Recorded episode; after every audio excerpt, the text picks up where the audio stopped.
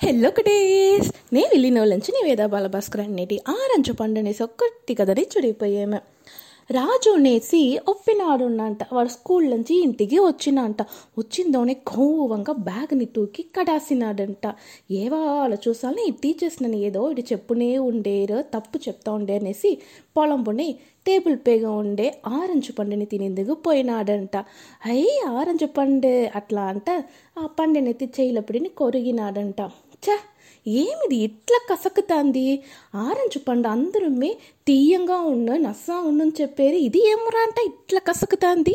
అట్లా అంట చెప్పినాడంట. ఇంతసేవుగా పొరుముగా అమ్మేదిగా ఉన్న రాజు వాళ్ళ నాయన రాజుని పిలిచి రాజు ఆ పండు తోడ తోల్ని ఉరిచేసి తినుపా. నీకు పండు ఎట్లా ఉండింటే నువ్వు తెలిసిన నువ్వు చెప్పింది తప్పునేసి నీకు పురుంజనంటేంట వాడు పండుతోడ తోల్ని ఉరిచేసి తిన్నాడంట. పండు తీయంగా సూపర్గా ఉండేంట రాజు వాళ్ళ నాయన చెప్తారేంట? ఓర్తోడ వెళ్ళి తోట్రాని పెట్టి మనం ఎదీమే ముడివు చేయకూడదు. మీ టీచర్స్ నేను తిట్టేరు పెట్టేరు అని చెప్పేవా? ఎందుకోసరం తిట్టేరు? నీ మంచిదాని కోసరం దాన తిట్టేరు. నువ్వు తప్పు చేసింటువే నీ తప్పుని తిరితేదాని కోసరం దాన వాళ్ళు తిట్టేరు. ఎలాట ఉండే ఆరెంజ్ పండుతోడ తోల్ కసకేను అంట లోగలు ఉండే పండు ఎంత తీయంగా ఉండేను అదే மாதிரி தான்ப்பா மனுஷியும் வெளாட்ட உருவம்னு చూసి మనం ముడివుకు రాకూడదు.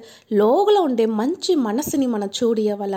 అట్లా అంటారేంట రాజుకు అప్పుడుదా ఉన్మ పురింజేంట?